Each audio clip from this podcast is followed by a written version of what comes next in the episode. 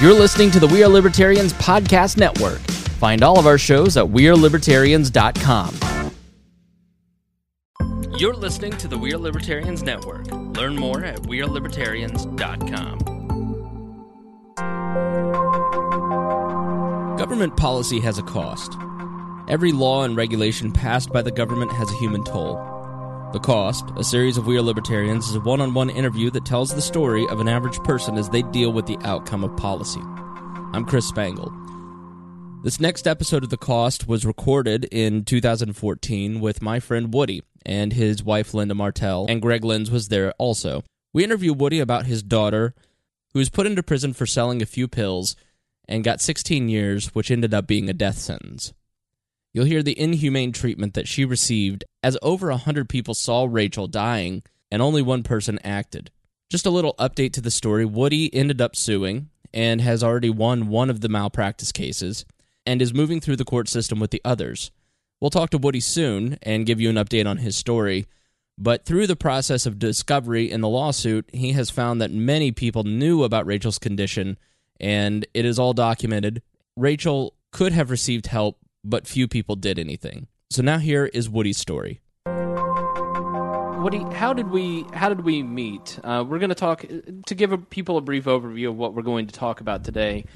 Uh, Woody and I met met a few years ago, and uh, there was a situation with his daughter, and we're going to talk about the cost of privatizing prison, prisons and privatizing services. And I know I've alluded to Woody's story on the podcast in the past, uh, but we want to we want to tell Rachel's story, to put it out there so people understand the cost of uh, of some of this, these privatizations and the failures at, at some of these levels. Uh, when most of us, as libertarians, would think that privatization would be a good thing, there's very real human costs uh, involved in this. And uh, right off the bat, I want to say that we're going to have a petition in the description of this podcast. You can find it at WeareLibertarians.com on our Facebook page and we want you to go sign the petition. Uh, and we want you to share this story. We want you to uh, share it with your friends and family. So, so to be frank, we want it to go viral because we want people to understand uh, the costs that go along with some of this. Um, and, and it's been. Do you have any idea what year we might? Was it 2012? Yeah. 2013, early 2013. April 13th, 2012, uh, and we met around that time uh, in 2013.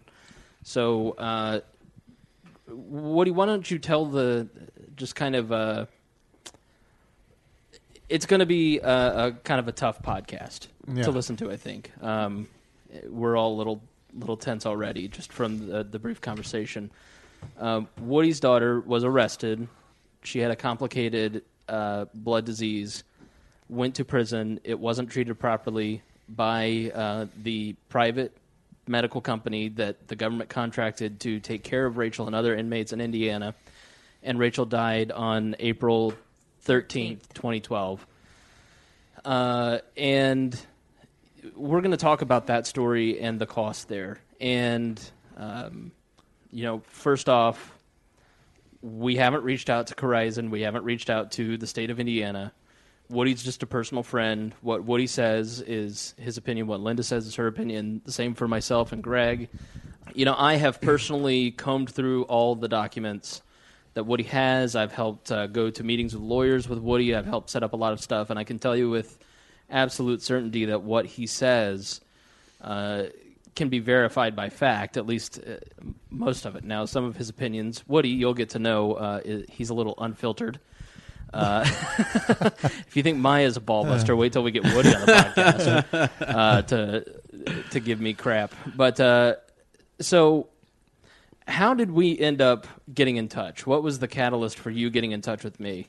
Um, well, I couldn't get nobody from the government to listen. Um, I kept getting excuses, so I was going through the internet and, and I was thinking, um, um, you know, who uh, who's going to run for office? Uh, that need some uh, something that they can get involved with that's going to help them. So when I started looking on the internet, uh, your name came up.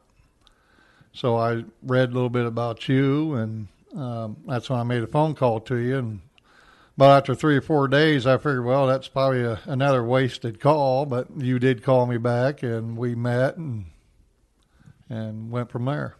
And you you tried reaching out to Republicans, Democrats, reporters, government Yes. officials at Yep. every level. Yes. Uh, long after everything had gone on, almost a year later, over the course of a year, just trying to get somebody to listen to your story. Uh, can you talk about some of the people that you reached out to that the doors were just kind of closed? Um, oh, who was our? Uh, oh, uh, Delaney.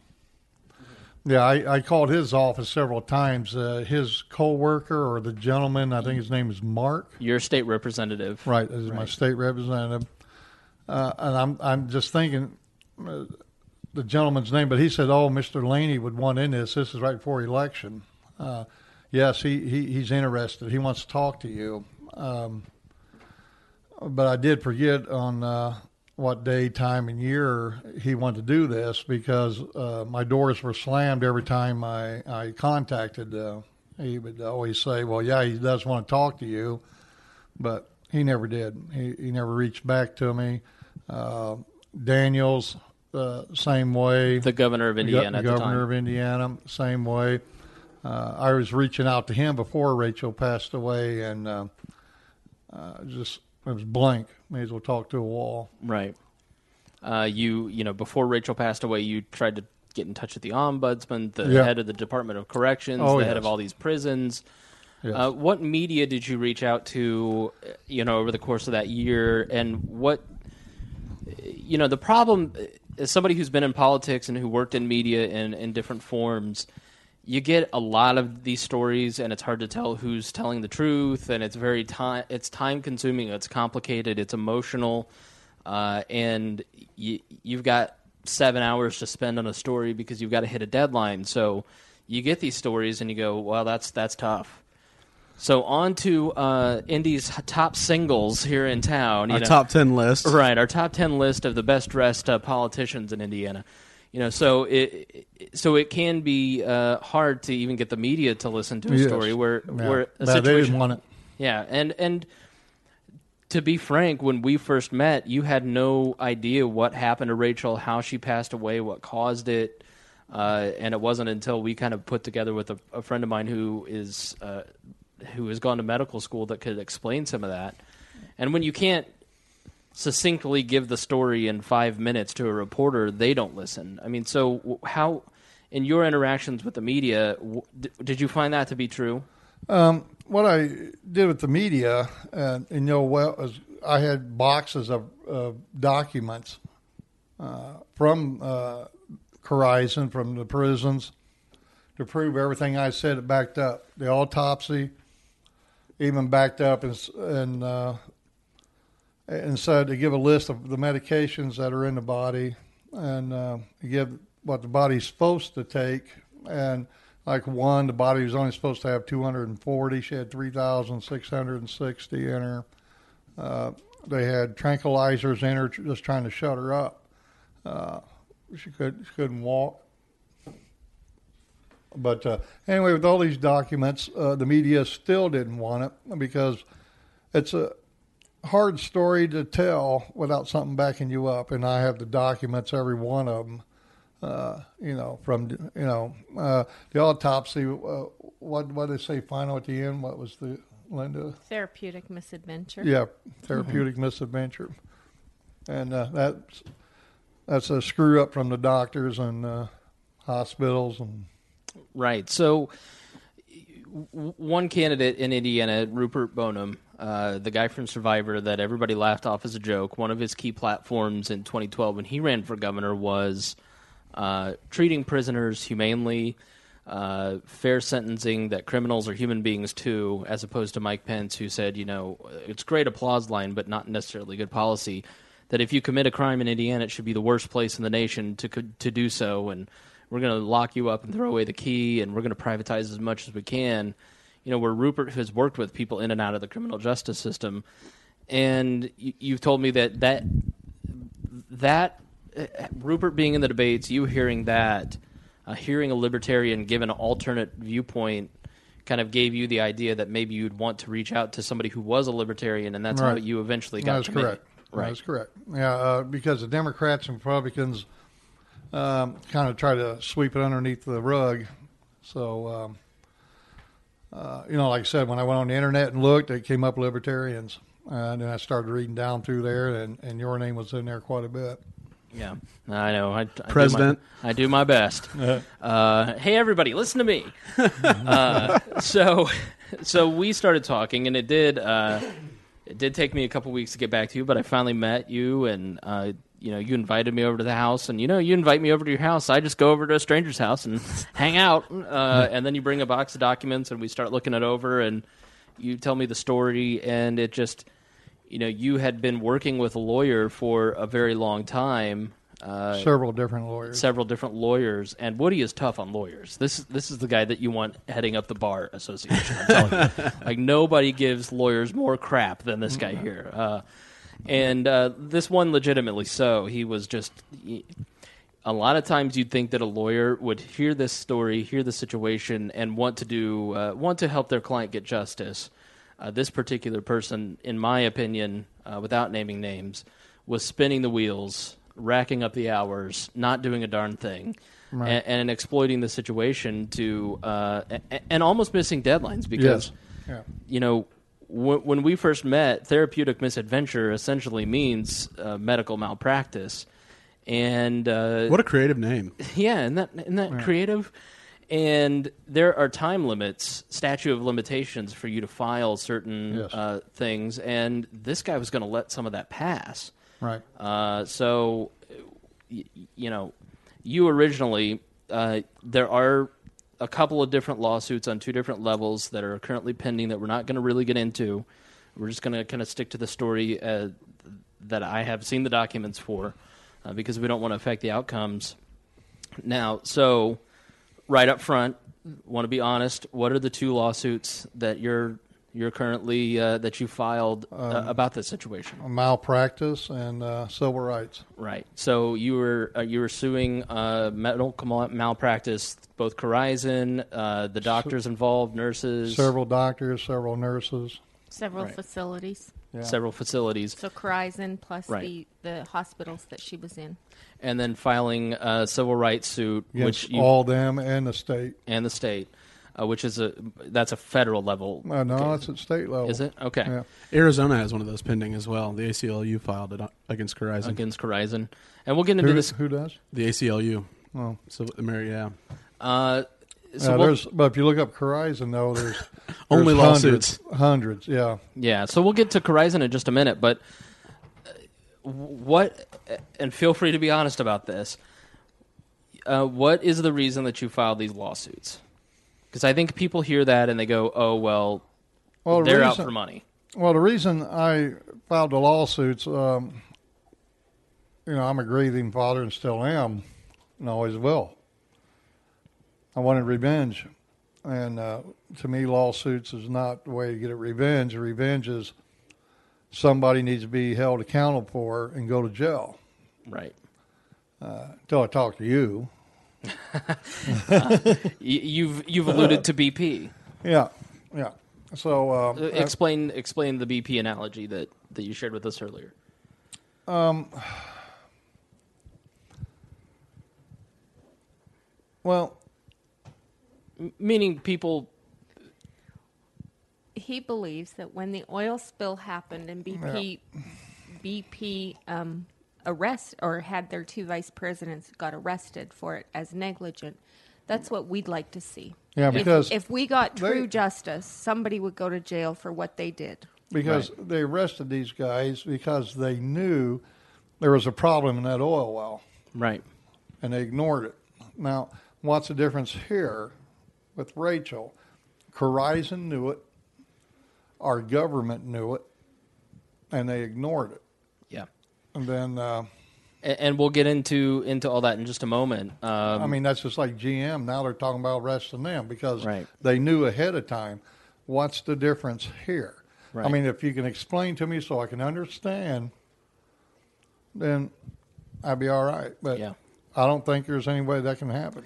So we met, and and uh, you know, you and I talked about you starting a grassroots campaign to to get people arrested, and uh, which is sort of something we're beginning today. Uh, you know, and, yes. and, and and you know, you you also talked about um, you know going and lobbying your state legislators, which you had tried, uh, and I gave you the advice that you should sue.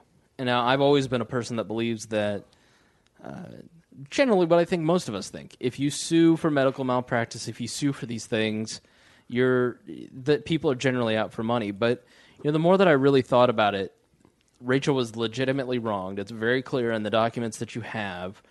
And what language do these people speak? It's money. We don't have a, a, a legal system that allows for the proper justice for this family or for you know the restitution that they'd like to see, which is people being arrested for their daughter dying un- unnecessarily. Yeah, but if uh, you know, if my child was under my care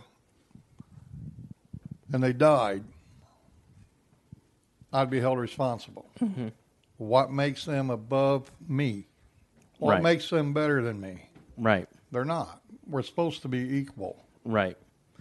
And it was my advice to you to to get a new Yeah. lawyer and start and start Yes, looking into lawsuits. Uh, and Yeah, because that was the furthest thing from my mind. right. Uh, so taxpayers, you can thank me. Uh, Well, I mean, But- it's it's a sad state of affairs that in the private prison system, lawsuits are your only system of accountability, transparency.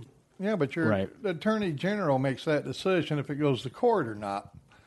If he would have took the time and investigated like his job is supposed to be, then we wouldn't be having all this. He'll say, "Yes, we were in the wrong. I'm sorry. This is law, so we're going to end this right now." But no, he likes to do every case that goes in front of him. He does not inspect them, uh, you know, investigate it all. He automatically turns it over to some lawyer and say, "Fight him." So no, there's He only- taxpayer, taxpayers' money wasted. They only want sure things. Yeah. Yeah. They only want laydowns. uh, so you you did go to try and keep the state accountable. Yes. You went and filed tor- for tort uh, a tort claim. Yes. And what what was the result of that? And can you explain what that is, the process? Uh, a tort claim happened? is something you gotta you gotta file. Um, to let them be aware that a suit's coming. Now, when this all went to the attorney general, he's supposed to look at that, turn it over to somebody in his office to investigate it, and then advise him which way to go. I guess this is how they do it. They sit down and talk, or they've got their minds made up before it's investigated.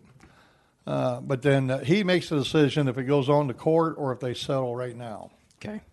So he, he chose with all the documents saying and showing everybody was in the wrong that you know we're Well, we take hadn't to even shared those documents with them yet. They Yeah, made the they determination that it was an un, I, I can't remember the exact words, but it was basically an unvalid claim without any discovery. Yeah, now they didn't look. They did not look at any of these papers. Okay, and this reminds me of when I tried to do this by myself. I I went after the Terre Haute prosecutor uh, because that's the hospital she was at. He kept ignoring my phone calls, so I left him a, a, a sweet message stating that uh, either you call me or the media will call you. Well, in ten minutes he was on the phone talking to me Sure. it's kind of funny how people jump when the media is involved. I have a very I have a, a friend, uh, a close friend who has a very serious legal situation, very dangerous situation. Talked to nine different government agencies to try and get help. No one Oh. would help her until she showed up to the Channel Six. Ten minutes later, there was a police officer there to take a statement. So, you know, and unfortunately, if you're listening and you have friends or family or acquaintances who are in these kind of tough situations, that's a that's leverage, man. Call Rafael Sanchez at Channel Six or Kara Kenney or you know your local investigative team at, at your local paper, your local TV station, and Well, you'll get of you'll get answers a lot of times. yeah, but a lot of them on this case blew it off. They didn't want it. right. Like 59 and all them, they didn't want Mm-hmm. They didn't. So- they didn't. They wanted the story as long as they didn't bring the government and they Right. didn't bring Corizon and they didn't Right. bring any sort of political agenda. They, Right. Yeah, so they wanted it as a public interest story. We weren't. We're not interested in in sharing the story just to share our grief. To- we're interested in. pr- We want change. Then, Right. um, Accountability. all right. Right. And then that prosecutor in Terre Haute says, "Okay." He goes, uh, "I understand. I'm so sorry about your loss. Uh, I'll have an investigator get a hold of you." Well, I'm not giving any names, but a state officer called and got my side of the story. And then two days later, he called me up and says, "Well, I'm done." I said, "Wow, that's pretty quick." Yeah, yeah. Nothing. Nobody did anything wrong. I said, "Really? Two days? You're pretty good, sir." And uh, can I have a copy of that report? And he said, "Sure can. I'll email it to you." Well, for one, he couldn't spell her name right, didn't get her birthday right, didn't get her age right. So that kind of tells you where his mind and everybody was going on over there in Terre Haute area on, on a, an investigation. They Yeah. didn't care.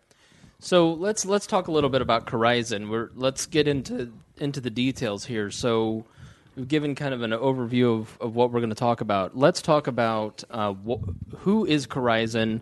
It's not just the it's not the only company out there that does this, but we're using them as sort of uh, as as uh, we're making the, an example of them for for what goes on in a lot of our different prison systems uh, and a lot of so-called freedom Republicans Well- push for this kind of privatization. Who who is Corizon, Greg? Corizon is a, a company. It's used to be correctional uh, correctional medical services, and then in 2011 they merged with PHS, Private Health Systems or Prison Health Systems, also known as PHS Correctional Healthcare.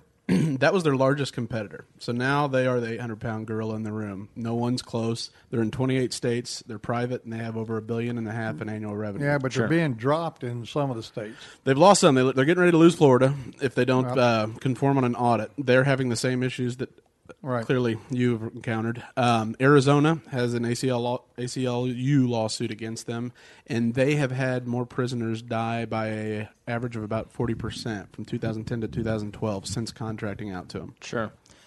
Uh, so now, isn't most of that money leaving this state? I mean, Oh yeah, they're based out of. They're now they're in Brentwood, Tennessee. Originally Tennessee, they were in Missouri, but since they merged, they became the major major player. and I believe they're getting three hu- uh, 350 million from Indiana. from Indiana. And so the way it works is this: is they look at, and I've actually in Indiana, I just started doing some investigating to see how do they get in. Essentially, who's their contact? What they do is they hire people. by the by the way, uh, guys, Greg's the one who knows stuff on this show. So that I did. go go ahead. Yeah. So in, in 2011, they ended up hiring an individual named Bob Burns here in Indiana. Bob Burns, prior to being the regional director for Corizon, actually started. He actually had a small correctional management company called Correctional Management Company, but prior to that, he was superintendent of the Department of Correction for 21 years. Uh-huh. So they hired the guy that created the system. Then he started a for-profit system. Once it looked like it'd be privatized, he made money. Corizon bought them out with his business partner, who was the legal counsel for the Department of Correction for 21 years. What state is this? Indiana. Okay. All right. So it makes it pretty easy to have the governor's uh, phone number on speed dial when you just go around hiring his appointees and winning contracts, which in many states are there's no competitor. So there's a lawsuit right now in the state of Tennessee going on because the Hor- Corizon hired the person who awards the contract. It's a procure, procurement lawsuit going on right now. Right. So they hired a guy whose wife got a VP job with Corizon, essentially the job Bob Burns has here. Mm. And they hired her. Oh, of course not. Even though their bid was $15 million more than that next competitor, there was no wrongdoing. Right. I'm sure it wasn't influenced at all. It's only, you know, husband and spouse. Right. That's pretty much their standard operating procedure. They go around offering somewhere between probably 185 to 300 thousand dollar a year jobs. They're a private company, so they're probably intent on going public. So they dangle stock options at you in equity. Once it goes public, you're a millionaire with a mid six figures job. You just make sure the contract always ret- is retained. So what what does the contract say that their function is? So they are to provide Explain user experience. Okay, so user experience is instead of the prisons hiring their own doctors, nurses, medical practitioners, they outsource it to a third party provider. So now they have quote unquote oversight and agreements in place for what they're supposed to provide. And then they establish with the state it's a per diem, and the per diem in Indiana over this period is nine dollars and forty one cents per prisoner, with a cap of about $293 million over a three year period from January twenty fourteen through the end of twenty sixteen. Okay. So nine dollars and forty one cents per day. Do we have any idea? And maybe this is a question I should have asked you before we started this podcast. But do we have any idea what like what is the average cost of an American's health care per day? I mean, it can't be nine dollars, especially you know when we get into kind of what Rachel suffered from. It definitely was not nine dollars. It was far more than that. I'm sure. No, and especially with the baby boomers being the largest demographic, you would have to be closer to 26 $27 per day Right. when you factor it all the way out. And keep in mind, most of that's tax dollars because another large majority are on Medicaid. And Medicaid's not, ter- they don't administer it. You know, they still have doctors that do it, but they say this is what you get and that's it. So we we have a situation. We talked about this before, but let's reiterate it. How does a company show profit? If they need to make a profit, they they do it in three three or four ways. Okay, number one is they cut back what profit shares they give back to their stockholders. Yep. Uh, now we've talked about how they don't want to do that because they want to maybe take the company private And then buy all their competitors. and then charge buy all their competitors and charge a premium. Uh, you can cut uh, you can Cut fixed costs. cut fixed cost, which you can't because you're locked into a three hundred and fifty million dollar deal for how many years? For It goes through 2016 and the option to renew for two periods after that for two years. All right, so it's a, it was a five year contract. It's, it's three with the option for seven. Three. Okay, uh, they're they're locked into a three year rate. That's what they're getting because it's a government monopoly. Let's be honest. When we talk about government privatization in this day and age, it's not. It's a monopoly. It's a government sanctioned monopoly, uh, and uh, personally, I'm all for privatizing assets. You can you you know the toll road, the parking meters here in Indiana. Uh, go for it, whatever. You know, it's just another way the government's screwing it up. But when we're talking about human lives, it's a different situation. So they're at a fixed cost with this government monopoly. So they can't cut shareholders' shares.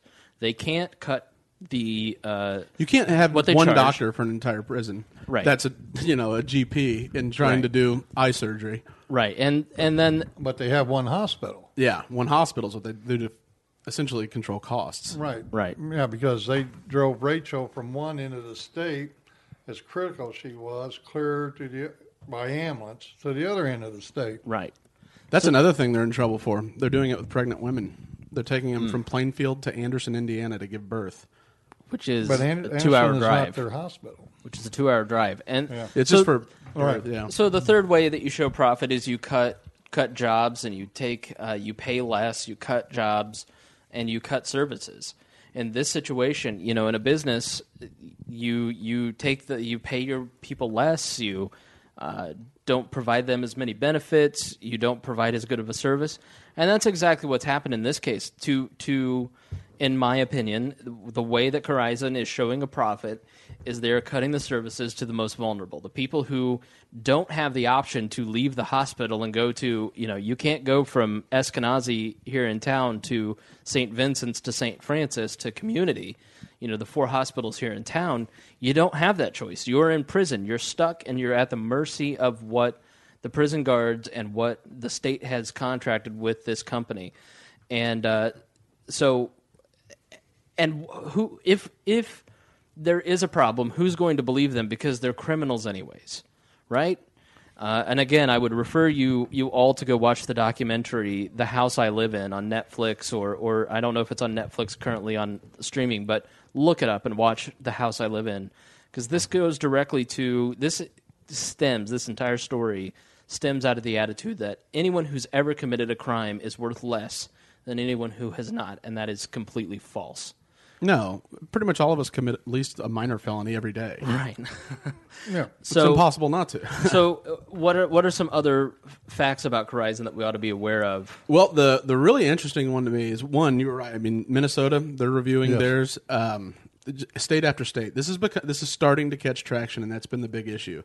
The reason it's taken so long, in my opinion, is you what you were talking about, where the prisoners are the product, mm-hmm. And that's what people don't see. Is people think about it where the Indiana citizen is the person benefiting, right? We're spending less money, it's more efficient, all these things. In reality, those are our neighbors, family, brothers, sisters, everything. And it's what's actually happening is we're just getting a crappier product. Yeah. We're getting a used Datsun under a you know brand new Chevy Silverado brand, and what's ha- and it, but this is reality. These are people, and they've infected people with HIV by reusing new needles in Right. Arizona. Yep. Yep. Another person had a hernia in his um, nether regions that became so large it would take up half the bowl when he sat to pee. Jeez. And it was denied. Another person went and had a lab uh, in Arizona. This was all in a report that the ACLU is going to use. Um, he went to have lab work done. They discovered he had cancer. So the lab, though, was not under Corizon. Corizon decided we're not going to tell him because then we'd have to treat him. So they didn't tell the guy for seven months until it got to stage four, and then he died a month later. Jeez. Yep. So this is These gov- are all case studies. government-run healthcare at its finest. It's like twice as bad because it's Right. Oh, it's No, like it's- government is administering it, but then there's no oversight. Whereas in elections there are, there's no oversight whatsoever. The only way that's why I say the only way you can get accountability is to sue. Otherwise, they're just gonna heck, they're gonna have the government. But it's but suing them, it's not hurting them because they're insured. No, but it can create awareness, Right. Right. Because you can do ca- class action lawsuits. you know, you know, and and it also gives you another opportunity, and it gives you more resources to fight with. Woody, I mean, how much? I mean, my- how much can I ask? And, and if you don't, it's My- up to you guys if you want to put this number out there. How much, in in general terms, has it cost your family a significant amount of resources to sue? Um.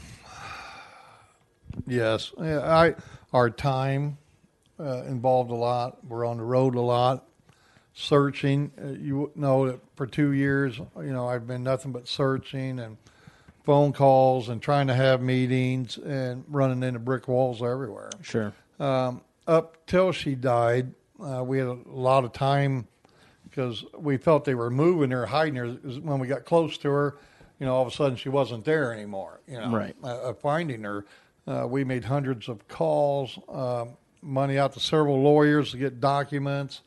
Um, I mean, At, at one point, when she was still sick, in um, at this point she was at IWP. We In hired Indiana Women's Prison. right, and we hired a lawyer at the county that she had been convicted to try and get her released into our custody, Yeah. so that we could get her moved out of Corizon and into a real hospital, and we would have paid for it ourselves. Right. I mean, I we already paid, you know, uh, money to get it started, and then she died.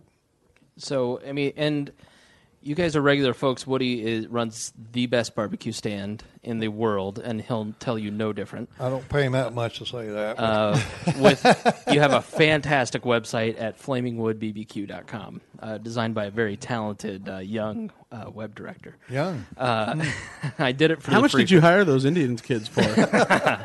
Uh, but you know, you guys, you guys are not. Uh, you're just, no offense, regular people Yes.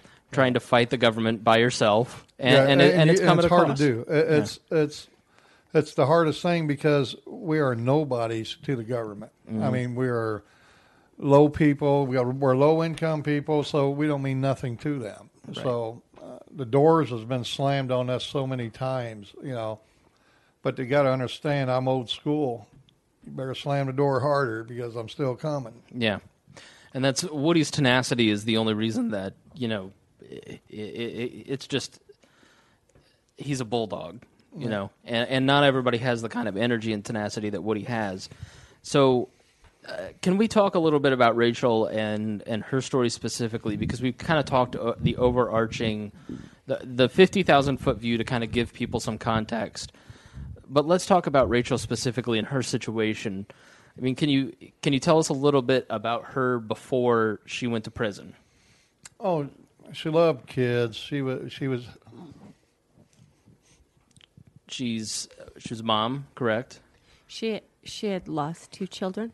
Okay. So she had um, she had delivered a little girl and a little boy and lost them both due to her um, blood disease That was how they discovered that she has um, lupus, um, antiphospholipid antibody syndrome, and ITP. What is ITP? ITP is a is a blood clotting disorder. Okay. that so it's very hard she has to be very well managed because her blood will either it will it will clot very heavily and it and she'll start throwing blood clots to her legs to and everyone knows i mean this is the cause of strokes and this is why you have all sorts of issues with your lungs and stuff it so it needs to be well managed and she was she was managing it through her hematologist um, and everything was fine before she went to prison Sure. Now, uh, had she ever been in trouble with the law in any way, shape, or form? No. I, This was a one-time thing. She's Even the judge sat there and said, uh, "I'm gonna hold you till last." So at the end of the day, he told her, "He goes, you know, you, you've been a good girl all your life. You've never been in trouble." He goes, "I don't want to do this," but he goes, "Uh, "When you get to where you're going, file for a time cut, and I'll grant it to you." Which he didn't do it. But she was a 22-year-old girl that made a stupid decision one time. Can you tell us what, what those decisions were? She sold um, prescription medication to an under offer, an undercover officer. Okay. Uh, do you have any idea why she did that? I mean, why would she? well, We have theories, Yeah. but nothing we should probably you know, put out gone there. through- Okay. Yeah, yeah, she's um, you know, part of it is too that she uh, you know losing two babies. She was grieving, Right. And Yeah. you do you when you're young and you're grieving, you are you make stupid decisions. Right. You probably drink with the wrong people, or you know, and and someone talks you into it, and you think, what can it hurt? I'm Sure. going to do a favor for a friend. Right. So, what was her sentence? Wow. 16 years Okay. on a first offense. on a first offense. I'm guessing that it has more to do, it has less to do with her individual situation and more to do with sentencing guidelines and being pigeonholed held by uh, the state legislature and, and they're, you know, trying to look good for Campaign season. right. Yeah. Um, Well, and she she, wa- was not the only one. There were there were others that that were involved in the same thing that got a lot less time than she did. Yeah. They she had to do um, eight years, and I think the last eight years was going to be on um, home home arrest, something like that. Mm. so makes a mistake, first time offense, gets 16 years, you know, uh, non-violent offense. Violent criminals that I know uh, of, uh, we we can't get them to spend any time in jail. No. Oh no, You know. no, it's it's on the news where, you know, here they've caught guys with guns one year, and two years later they're on the streets again with guns again. Sure. You know, so I don't know how they worked that one out, but The guy that broke into the White House will probably get less than 16 years. Sure. Yeah. So, so where does she go from there? Uh, she went to uh, I believe Rockville, She went to Rockville, yeah. Rockville prison. and she took some Um, classes. Yeah, she uh, she graduated. This is her graduation picture while she was there. And then they told her that she should do the transfer down to Madison because Madison was a, um, it, it was a lower level, and she'd be able to get a lot more classes, which, which would you know, um, But- increase her, her Accelerate like how quickly accelerate. she can be done. She can be done. So she was looking at But getting what's out. what, what's bad about that though is the only hospital in the state of Indiana that has anything to do with Corizon and their contract is in Terre Haute. Rockville's right there by Terre Haute. Knowing she's this sick, why did they send her clear at the other end of the state as far south as you can go? So, when was the first indication? So, so she's in prison. How long was she in prison before you you both got word that there might be a situation with her health? Well, uh, an inmate. Uh, what what when did she go in? When was she sentenced and, and then started serving time? I guess is oh wow! I- maybe to give people a time frame here. Um, I'm gonna say it was 2011. Some, Okay. uh, I don't have the exact month on. no, no, Or- I think it's two- ten. two- Two I'm sorry, two- 2010. May, Fall. sometime in May So 2000. spring 2010. When do you guys get the first indication that there's something wrong with her health? Um, uh, the call came in uh, to her mother um, March 19th from an inmate, Of what year? 2012. Okay, so two years later. Right. Uh, from an inmate, uh, called her mother and, and, and said that uh, they're taking Rachel out in an ambulance. Uh, she's been laying and bleeding through her eyes, ears, and nose for three weeks, and they just been leaving her lay. What where what facility is she at at this point? She was at Madison. Madison, down okay, which is in southern Indiana. southern Indiana. And they, the inmate told Sue that um, Rachel had been in Madison and she was in the dog program and she couldn't get up. And they would have to lift her up, and, and two inmates would have to carry her to the toilet because she couldn't walk. Yeah. And the, the guards kept telling She's them faking. she's just faking. Right. Yeah, she had uh, these big hives, and they call them butterflies. Right. When you have lupus, And they were treating her for an allergy.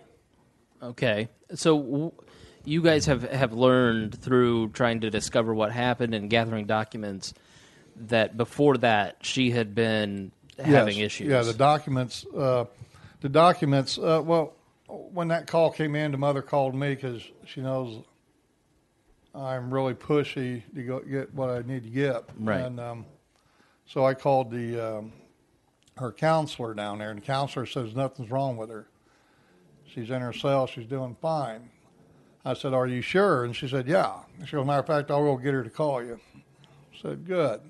Well, about three hours later, she called me back and said, "You're right. She's not here." And I said, "Well, you know, it's kind of funny. I know what's going on at your prison, and you don't." Right. And I said, "Where's she at?" Well, I don't know. It's none of my business. Once they leave here, it's none of my business. And that's when the search started. But during this search, we found out she was having trouble. This was in March, clear back in December when all this started. Okay. She spent she spent New Year's Eve at the um, Kings and Queens Daughters emergency room because she was bleeding profusely, and they treated her for six hours, gave her two blood transfusions, and sent her back to the prison. Sending her back to the prison. So it was clear that there was something seriously Yes. Right. wrong in, Oh, in yeah. December of 2011, Yes. and and going into 2012, it it wasn't.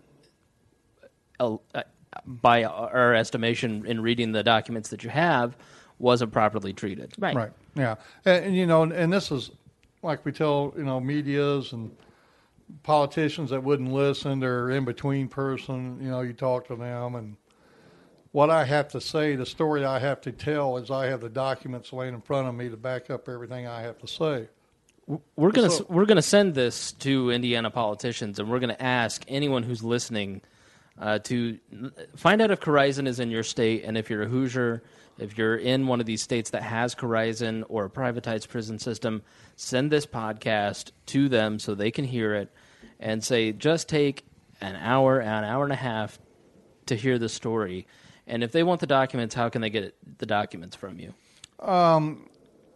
I guess probably contact. Um, contact me and I will make sure that if you're a politician in the state that wants more information about this specific story, I'll get you the documents and I'll make sure to get a CD before I leave here. Um, Now, are all the are all the documents admissible in the court of law?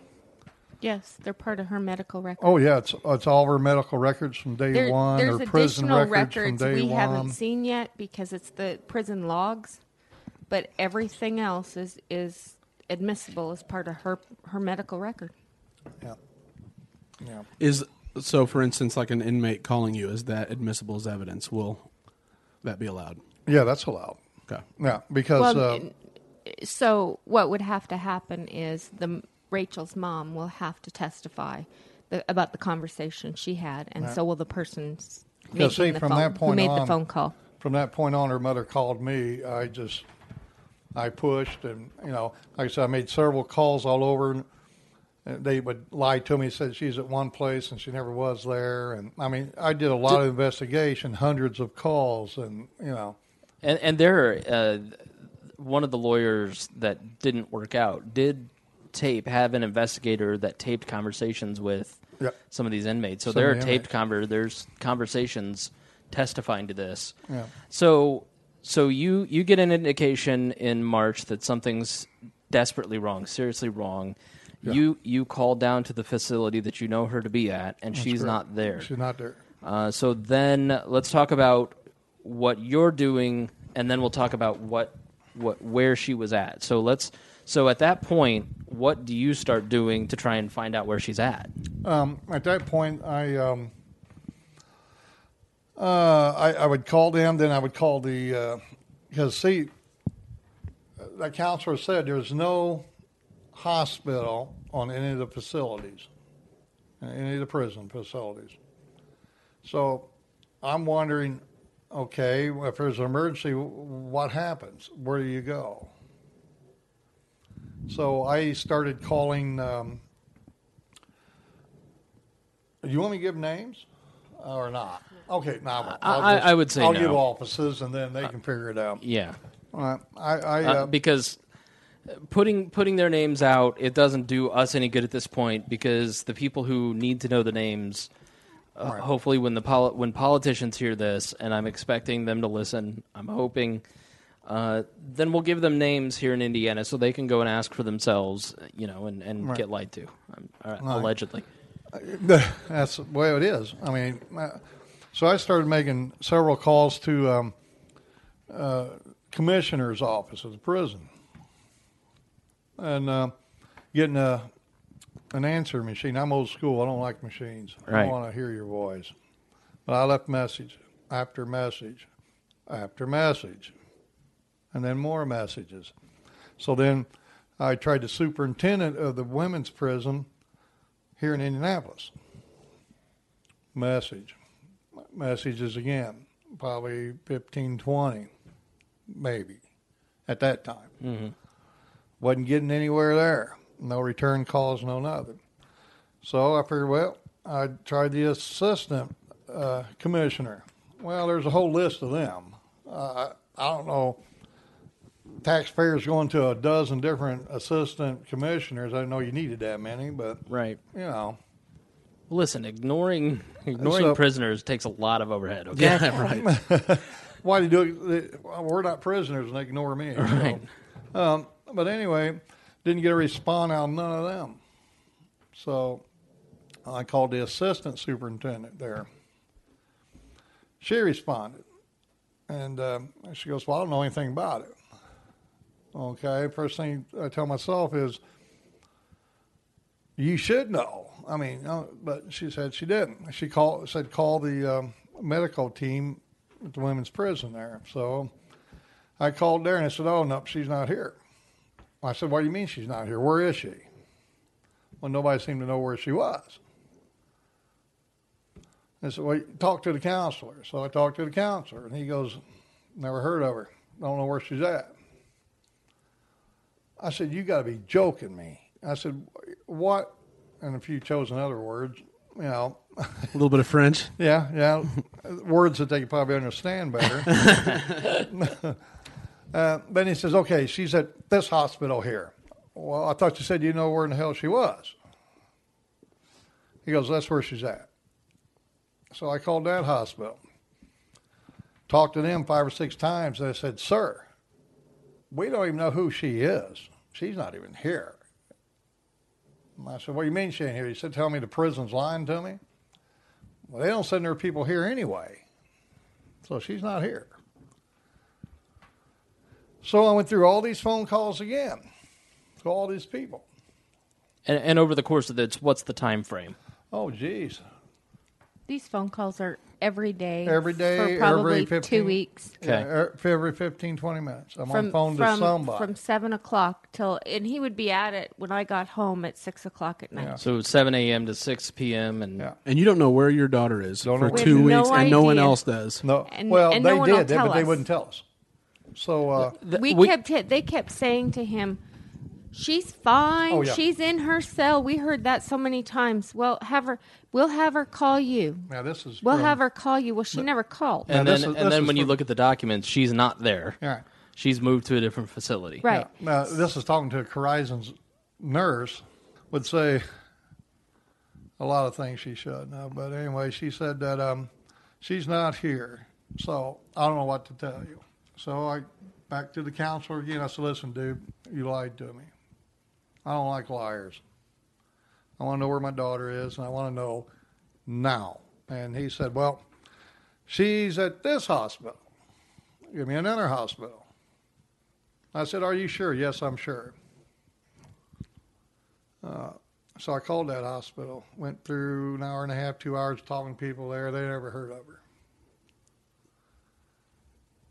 So by then I, I'm kind of short fused, so I called him back and just commenced telling him words that he could understand quite well. I said, I want my daughter found. I want her found now. Was my last words to him. Well, later that night, I got a call from uh, a guard. Said, uh,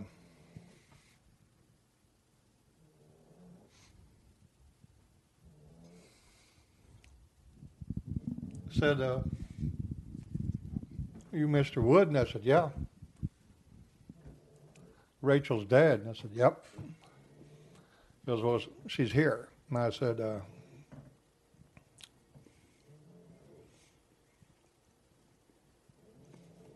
where's here? And uh, he said that uh, Terre Haute Regional Hospital. She's not doing too good. He goes, uh, that's all I can tell you. And he hung up.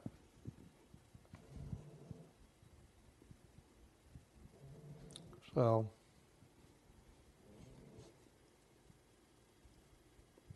So he So- acted outside. yeah, yeah. Uh, it- do, you, uh, do you know if that person's still employed? I don't know. Um, but still, tons of calls were made even after that.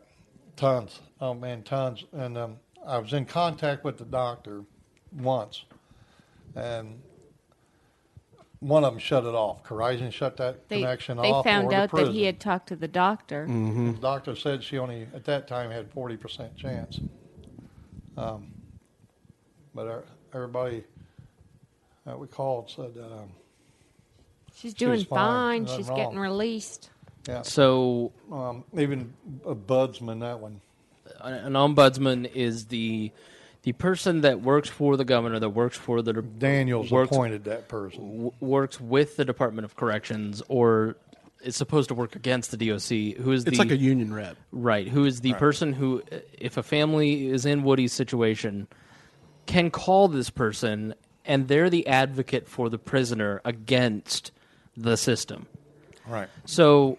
Tell me about the ombudsman and how helpful were they in advocating for your daughter? She wasn't. Um, first of all, you had to get through the secretary. It wasn't bad after you know thirty calls. They, I, I, I think that's the only reason some people talk to me is because the only way to get them quit calling. But nah, this made me call more. But anyway, um, she goes, "Yeah, I'm going to check into that." And well, I'm so sorry, sir. You know, uh, we're gonna we'll, we'll get to the bottom of it, and uh, we'll get her found and and see if her rights has been uh, violated. So next thing you know, oh no, they did everything they're supposed to. Have. She got medical attention. No, the proper medical attention here, not medical attention. And uh, she goes, "No, nobody did anything wrong." Right. So the Well- same answer as the system is giving you, the Right. advocate for your daughter is giving you that right. answer. I'd, I'd kind of like to see how many reports where the prisoner was right that she stood up for. Sure. You know, I'd probably count them all in one hand, maybe. Now, uh, But um, now through through all this, you've hired a lawyer, correct, to several help, lawyers, uh, uh, help yeah, assist you through that the course of that two weeks. while she was alive, yeah. What what legal help did you? And that's why you have all these documents. Thank goodness, because Yes. uh, you wouldn't have access to these Right. documents had you not done that. Right. What was the process that that you? Uh, how did you get the documents? What did you do to, to Um, help? I heard a lawyer. Um, I thought it'd be easier to get a, a lawyer close to where she was sentenced from. Uh, so I got a lawyer out of Fort Wayne, and um, I was telling him that, you know, while Rachel stayed in that hospital, um, everybody I kept calling because they shut my contact with the doctor off.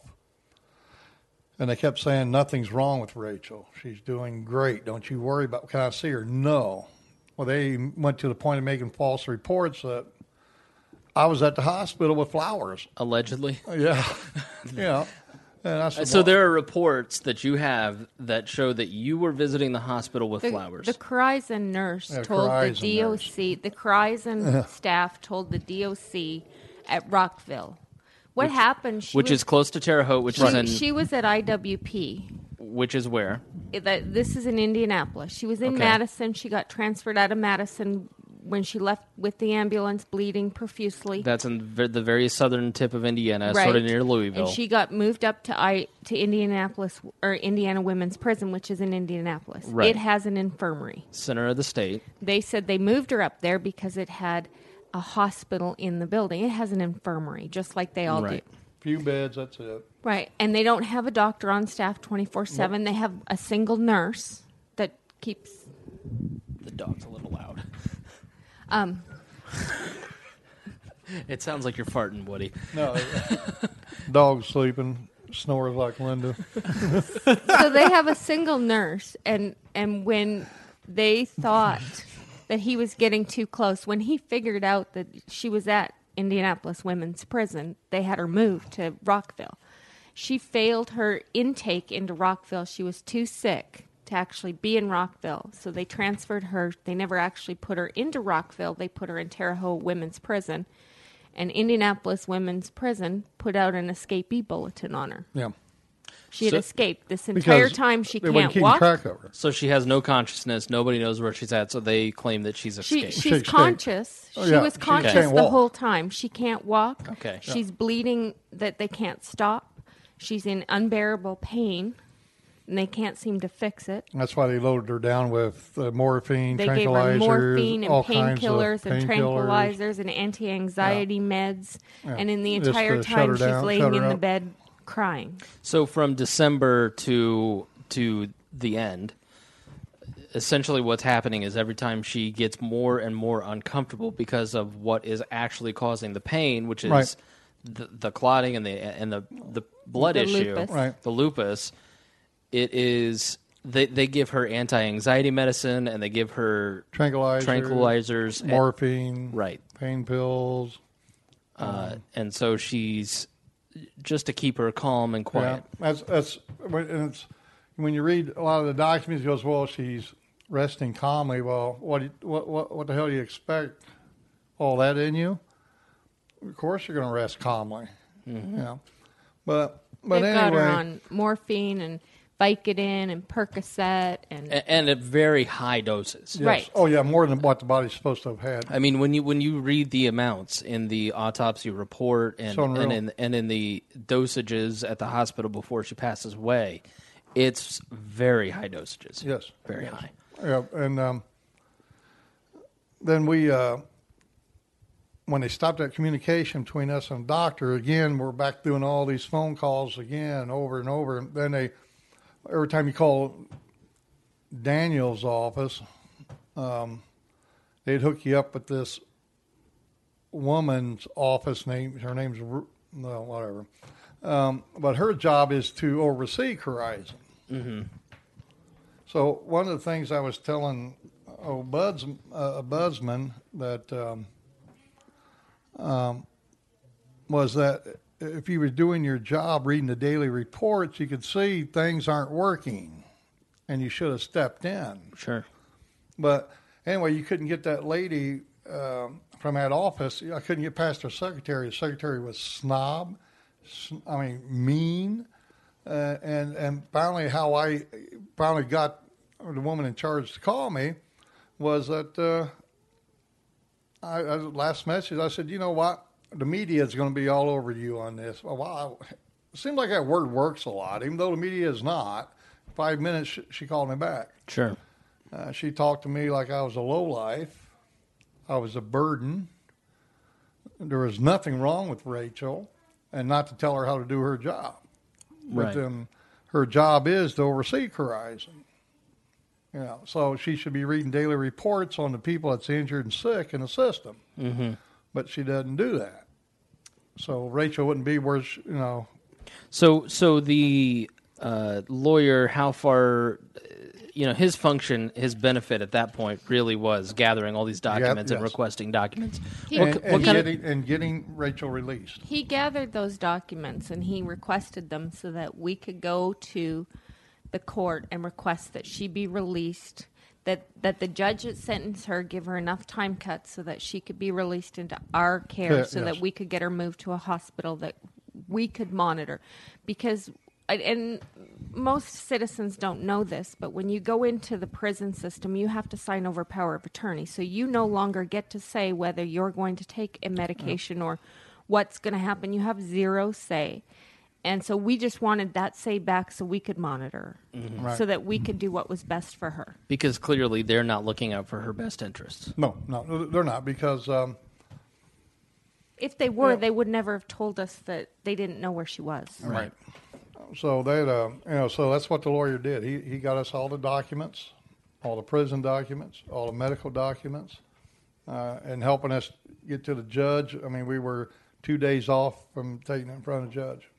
So you you get the call from the Terre Haute prison system. A guard recognizes that there's just something off. Mm. Somebody out of the dozens, hundreds, or hundred people that came in touch with Rachel, the people within the system, people that worked for Corizon, that worked for the DOC, that worked for the governor's office, whomever, dozens or over a hundred maybe o- from Right. the course of December to the point in April 13th when she passed away. One person does the right thing and calls you and tells you where she's at and s- says Yes. something's wrong here. I better do something. I better do the right thing.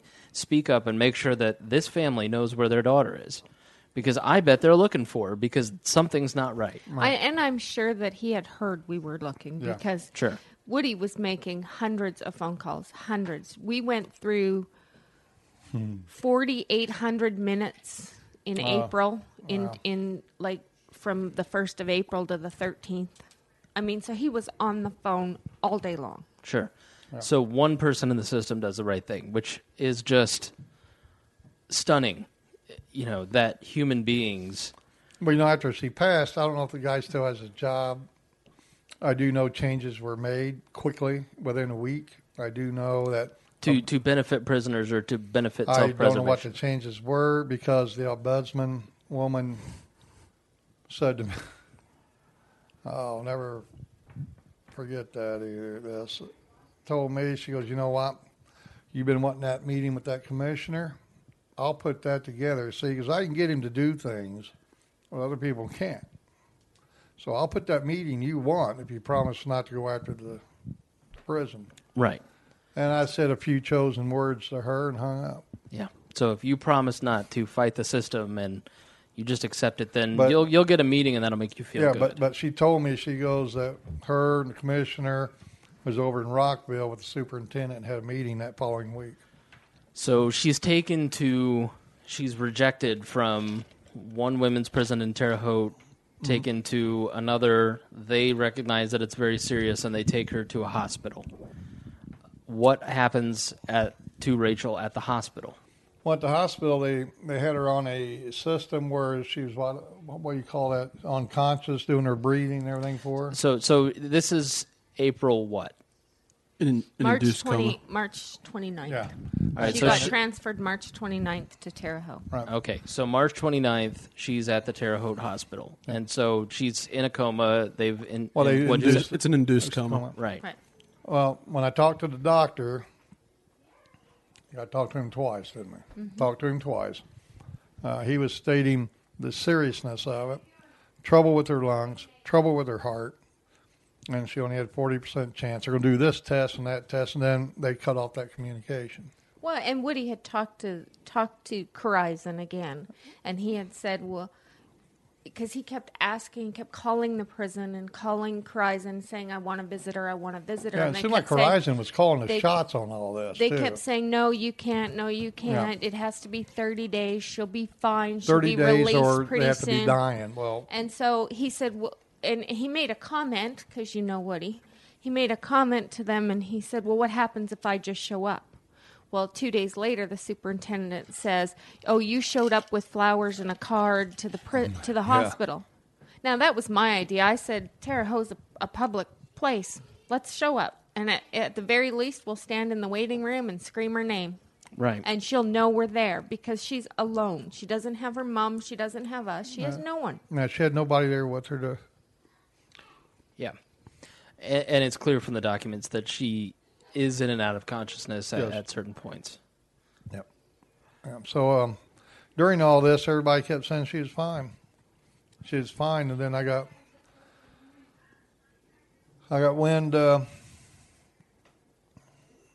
from Cor- well from Corizon, one of the nurses at Rockville, the only nurse at Rockville. They only have one nurse there, these places. But anyway, told me that they were going. to She's doing so well, they're going to release her back into the system. So I totally blew up on her. How in the hell can you release her back into the system? She's sick. Well, she's doing a lot better. And uh, She's up and So- walking around. yeah, She's so- up and walking around. and she wasn't. Uh, I And the, me- the and the medical records from the Terre Haute Oh, yeah. Hospital Oh, no. reflect that that is complete falsehood. false, right? Right. And uh, so I got a hold of the superintendent there, and I said uh, a few chosen words, you know, and she goes, "Mister Wood, I don't know what you're talking about." She goes, um, "I never heard Rachel coming back to this prison." I said, "Well, then you better have a talk with that nurse," and um, so. Um, anyway, um,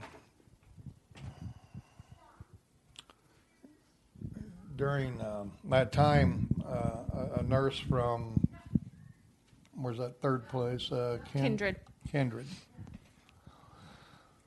Kindred is the private hospital Kin- that she's. Kindred's a Kindred- rehab hospital. Yeah, it's, it's- it's a long. It's an LTAC, It's a a, place long-term that care shouldn't facility. even been brought into this because Okay. they can't can't take care of Rachel. It's like So- a hospice. so So, anyway- when you're Sure. terminally ill, that's where you go, or if you have a long rehab.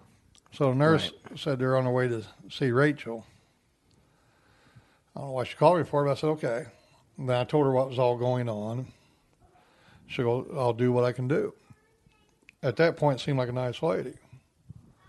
When she called me back and uh, said that um, she's crying, she goes, I've never seen anything like this. She goes, oh my God. She goes, you need to sue these people. Uh, and I said, what's going on? Um, she goes, I tried to get them to release her to me. And um, the doctor was on the phone with Corizon. Well, I you the name they were talking to, but I won't. But Corizon. I said, so Corizon's still calling the shots? She goes, yes. Corizon wants, it, wants her out of there. And she goes, I'm telling you. By the way it looks to me, it's all about the dollar. Like, they've done spent enough money there at that hospital on her. So they're trying to get her out of there. So they're trying to release her from Yes. Kindred and take her to. No, they, Well, she was still at Terre still Haute. at Terre Haute. Uh, at the- Kin- Kindred had done up to had gone to Terre Haute. Someone from Kindred had gone to Terre Haute to do an assessment whether they felt that Kindred would be able to take care of her, okay. Yeah, and Kindred. which is what happens with an LTAC And then this person is calling you saying this is a very bad situation. Yes, yeah, it was really bad. She said, and uh, she goes, uh, this woman's name from Corizon said, "Well, it's up to the board. It's not up to me." So um, later that day, she called me back and she goes, "Well, they approved it. They approved it. They're, they're going to let her come to Kindred, you know, and and you're going to be able to see her because we're going to let you see her." And uh, I. Um, I said, okay, when's it going to happen? And uh, she goes, tomorrow. So the, when when tomorrow came, superintendent from Rockville called and, and said, Mr. Wood, um, I went and seen your daughter last night. She goes, too many conflicting stories are going on. I had to see for myself. And she goes, um, I think you better go see her. I said, our 30 days aren't up. And she goes, oh, yeah, it is. But it really wasn't. Um, I said, Are you sure? And she goes, Yes. You, you need to go see her. Now, keep in mind when you talk to her, when she tries to talk to you, you got to lay your ear right on her lips. So that has to be on her lips because you're not going to hear her. Sure. At this point, At she's so point. weak, and yeah. Yeah. So I hung up and called her mother. And I said, hang on, let me call you back. And this was about noon or one, somewhere in there. What I- day is this? Well, this was the 13th. Friday. Okay. This is the Friday. Okay. Um, called the Rockville superintendent again. I said, no. Called Rockville, and that nurse got on the phone. And I said, uh, are you letting us see her because she's dying? Oh, no, there's nothing wrong with her. She's doing great. Don't you worry about it. You go see your daughter. Okay. Next phone call, she's gone. And that was about nine o'clock that night. She, uh, her last words was, I'm doomed, and she died. So, Um, so essentially, what what happens is they release her, and they're taking her to another facility. Well, they're what taking the- her to What Kindred. happened was she coded Right. twice, and they were still going to release her. What it Right. they tried to, according to the medical records Written that records. we we saw, they discharged her on the twelfth, the day before, Day before. Sure. and then she coded, so they had to cancel the discharge and do two transfusions that night, that day. Even all of her medical records saying she's having all these troubles, they were still discharging her.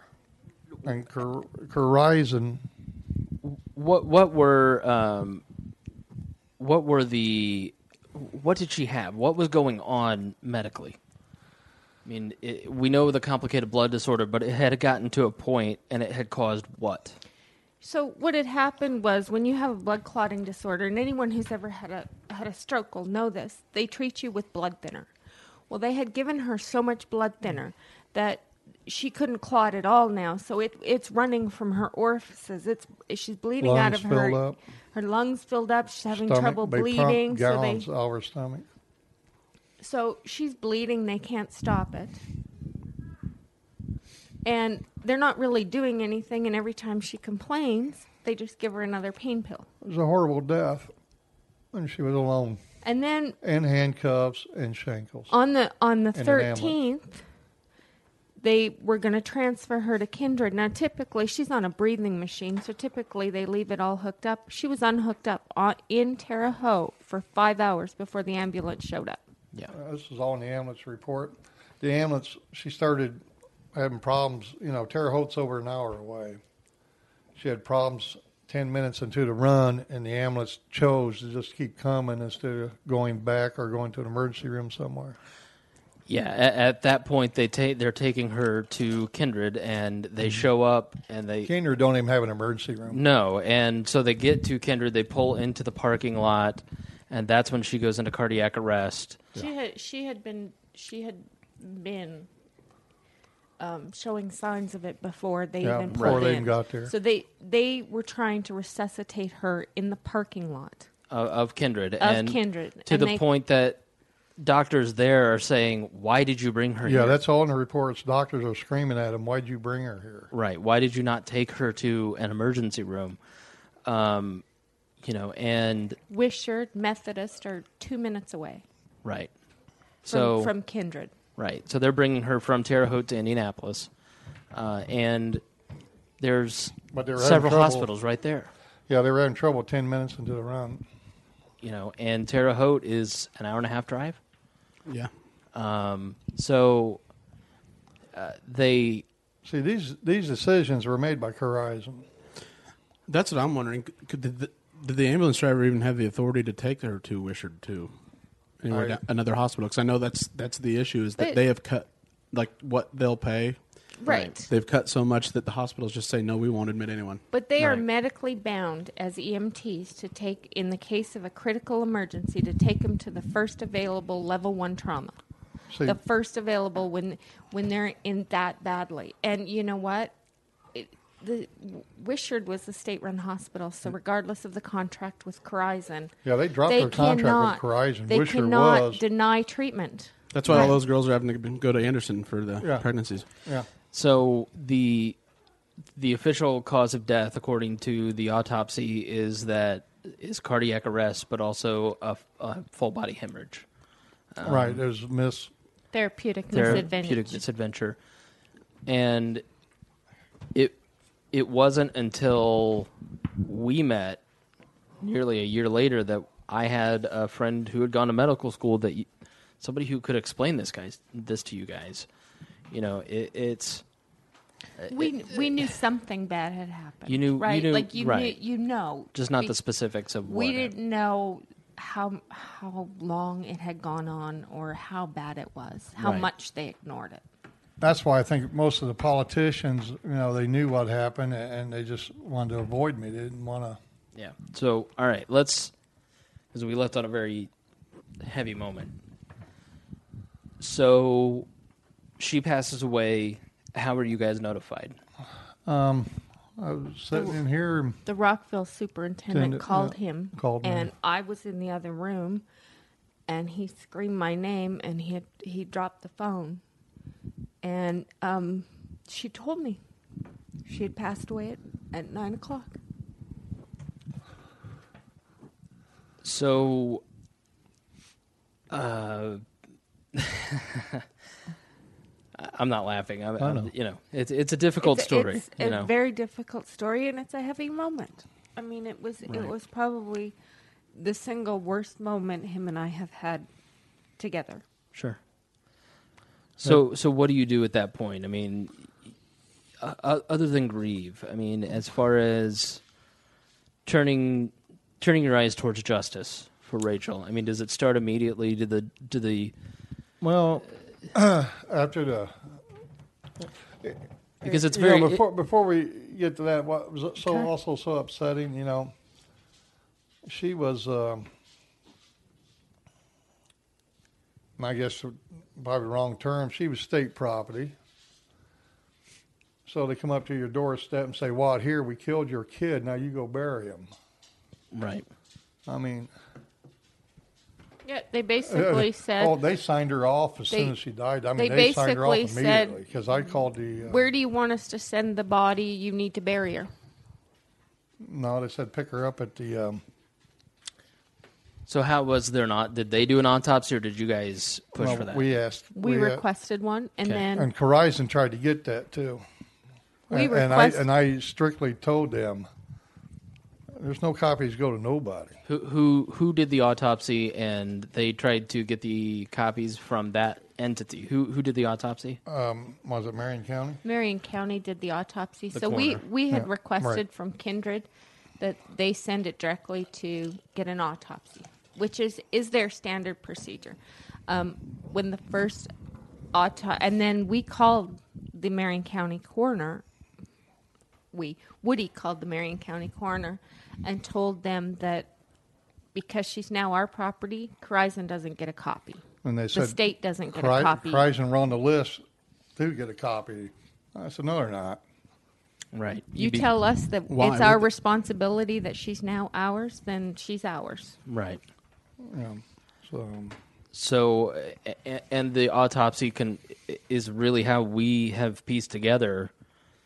Like I said, I mean, Yeah. uh, we're sitting at a table nearly a year later, nearly three, probably 360 days later, and we're talking to this friend of mine, and they're outlining for you guys the specifics of what happened, you know, and reading the autopsy, and that's how you know the the documentation, the forethought that uh, of all that just is incredible because it it has given you a fighting chance. It's giving you it's given you closure, because without any of that, you guys wouldn't know anything. no. You know, I mean, it, you're, it's just you know, oh, unbelievable even to me. The lawyers were surprised. They were amazed. Like, where in the hell did you get all this? And I just told it doesn't matter. I got it. That's Right. all that matters.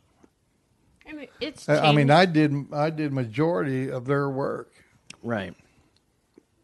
You know, so and then you would think that it would be easy to find a lawyer no. to take this hard. case because it is so complicated and because the state's involved and everything else. It it actually took us a while to find a lawyer that a would take the case and b we could trust. Be- be- Yeah. yeah, because your search for lawyers you have to think about it. This is not just you. It's not Joan Rivers, where Joan Rivers goes gets a procedure and there's one doctor messing up. This is Oh, this this is is a complicated system that tries to cover its tracks Right. with dozens of people coming in contact with with your daughter at, at multiple levels. Each one of them have to be interviewed. You have to build this enormous case, and then you're up against unlimited resources. And then in a, si- a city the size of Indianapolis, there's like three or four lawyers that will do a civil rights action lawsuit. Right. I mean, Well, and you said it best, Chris. A hundred people have seen her since she first got sick, and one did the right thing. right. So that's what Yeah. we're up against. One Right. out of a hundred doing the right thing Right. for her. but I, I, you know, it's uh, uh, you know, the process even got harder afterwards. So, Oh, they're going to shut down completely. oh yeah, Because I mean, I'm sure they have procedures, and they actually probably even have seminars on how to do things correctly in the event they do something wrong. So they have the you know reasonable but, doubt. but yeah, It- but Corizon was calling the whole shot. Corizon was calling her to leave that hospital. oh, absolutely. There's no doctor in their right mind would release her when she uh, she just coded. Come on. How do they have authority? That's that's definitely in the contract with the state. All right. That has to go. It, it is we. It is we, the taxpayers, the, we, the voters, that are giving them this Mm-hmm. authority through our legislature. and it's not negotiated by us because they sit. I was reading about how they come to terms, and they- they sit down, and essentially, it's a bit like a constitutional convention that, or a contractual negotiation. They want certain terms with the state that they know they will be able to limit their legal liability and maximize profit. And you're right. So it's they go back and forth. About forth, profit. Yep. and so this is definitely one of those things that has to go out of that contract. Because you know every nurse and doctor that that you've put in that lawsuit, and and anybody that works with them, they're all going like Greg says to classes to figure out how to minimize their risk. Which means you're, we're gonna we're gonna give worse care to the people that that we are. They're wards of the state, which means we are, as voters and taxpayers, responsible for the lives and welfare of people like Rachel Wood and the people that are currently serving time. And and it is so easy for you to say, "Oh, well, they're just a criminal," but Rachel wasn't a criminal. Rachel made a mistake, and Rachel went to a system that didn't look out for her best welfare. And you know, if if you're listening to this podcast and you don't do anything to to uh, sorry, the dog. I'm I'm giving this motivational speech, and the dog is chowing down back there behind me. It kind of tells you a little boring here, huh? I guess. Thanks, Woody. it's the dog, my friend. But friend. you know, you if you're listening, this is it's just like the drone strikes in Afghanistan and other places. We're complicit if we do nothing to stop these sorts of things. We absolutely are. What what shocks me is that one person out of a hundred did the right thing, and I like. I mean, I I feel the same way about government as I do about Corizon. I mean, I feel like it's one. It's the exact same thing. It's it's government with even less oversight. It's not competition. It's not the right. You know, it's not the private market. It's a government sponsored entity, but there's no oversight. 'cause The the ombudsman definitely doesn't do their job, and neither does the commissioner.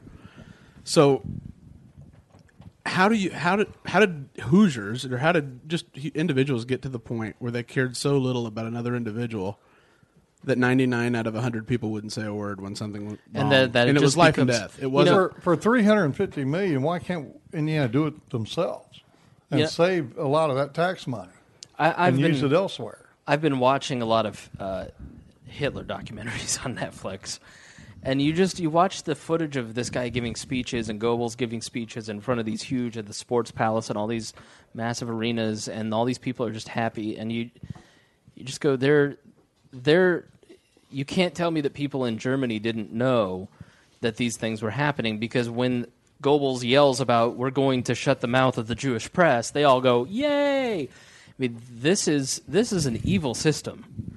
This is a system that we, those people who did nothing that are part of the system to save their jobs, are are out of self-preservation are participating in evil, and the people who, because this story is too long and it's too complicated and it's too hard to tell the story, you know, that's this is not an easy podcast to listen to, I'm sure, but, and it's not easy for us to sit here and, and, and this is the third time I've I've sat and gone through the story intimately, and it, and it's still very tough. But we have to be faced with the evil of the system that we have allowed to be created in our name. Yeah, and you know why hasn't? Uh, and again, it's going to be like a recording. Why hasn't the prosecutor stepped up, and at least investigated this? Because again, if my something happens to my child here, I'm held responsible because the child is in my care. Right. So what gives government officials and what gives Corizon the right to do what they want without paying the price for this? And I'm not talking money. Right. What gives them super rights? Yeah. What makes them different than you, Woody? So what are what are what are things that you'd like to see happen? What you know, the lawsuit is to to speak their language, and it's not necessarily something that you want, but it's something that a few of us have talked you into. Yes, yes. You, But you know, and What what do you if if you win the law? I mean, maybe we shouldn't talk about that, but moving forward, how do you fight for for your daughter? How do you Well, fight? we're to make I, this I right. want to get a foundation put together first, uh, you know, in, in Rachel's journey. I want what I want and would be happy with is somebody held accountable, not with money, the justice system. Let them go in front of the judge, in front of a jury, and let them decide. You were negligent. You were responsible. You're covering this up you know, and be held liable for what they've done, you know. And, and again, if it was you and a child, you're going to jail. Right. You're at least going to go in front of that judge. But no prosecutor will step up. No politician don't want anything to do with this because you know what? They think it's just going to blow away. Uh, and that's the whole thing. Corizon knows it's going to blow away. The government knows it's going to blow away. So Their contract just got renewed. yeah. So why come up with a system and don't give them another contract? You have plenty of time to do this then. It's not like you can do it overnight. So look, whenever their contract's up, you got all this time to do that. Come up with a system. A lot of that tax money can be back here in Indiana where it belongs and used for something else. Yeah, Linda, what would you like to see happen? I mean, what is moving forward? I I would like to see the people that let this happen to Rachel actually have to sign over their own power of attorney and spend some time in the very system that they helped create. Because then they'll know how, what it is to be powerless and and you just you making a mistake should not make someone completely powerless and at the mercy. I mean, Rachel should.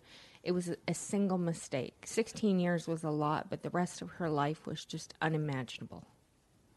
Right. That, to me, I mean, that's entrapment. Undercover officer trying to purchase drugs. Mm-hmm. That should be gone immediately. That should not be allowed to happen ever, in my opinion. Kind of like entrapment, but Yeah. Eh, totally. I mean, and That's- let's eh, hmm. and and part of what get lost, what gets lost in the story because it is a story. we we're focusing on the justice system and, and the criminal system when you're inside. Let's not forget how she went there, you know, and the laws that we've created to put people like Rachel into this situation. That's not who the. That's not even who people would want in there. Right. If you polled, if you had everyone meet her, and you put it up to a direct vote, there's no way. I think that would be eighty percent of criminals. you take you take somebody in her stage of mind losing children and you wave money underneath their nose of course they're going to jump And you solicit them Yeah. Or you, as or an you officer of the law. Or you say, "Hey, I, I need a favor. Can you just give these to another friend of mine?" right. You should never be coerced uh, Right. into a crime. Right. And A- a- And then on top of that, the sentencing, the judge would not have given her that time had they they been given a different option. And I know of a case where had a judge been able to give a person more time and more penalties for their behavior, a violent person, they would have. But they didn't because they couldn't, because they're pigeonholed. I mean, and, and the we- minimum sentencing laws have to go as well. and we want to look at that and we want to say, oh well, you know, it's victim, it's it's uh, uh, rights for those who perpetrate crimes. We want to protect them by making it, it even and fair. But that's not justice. It may be fair, but it certainly isn't justice that that these specific cases where you have these violent criminals get 10 days in jail and 2 years of probation and then a Rachel Wood gets 16 years.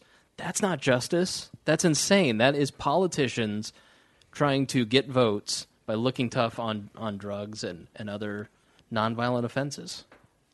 I mean, public opinion has just bastardized the system completely. Right. It's, I mean, it's unbelievable, really. I mean, you let these people go, all these big powerhouse companies are going to be able to do what they want. And they're doing it now.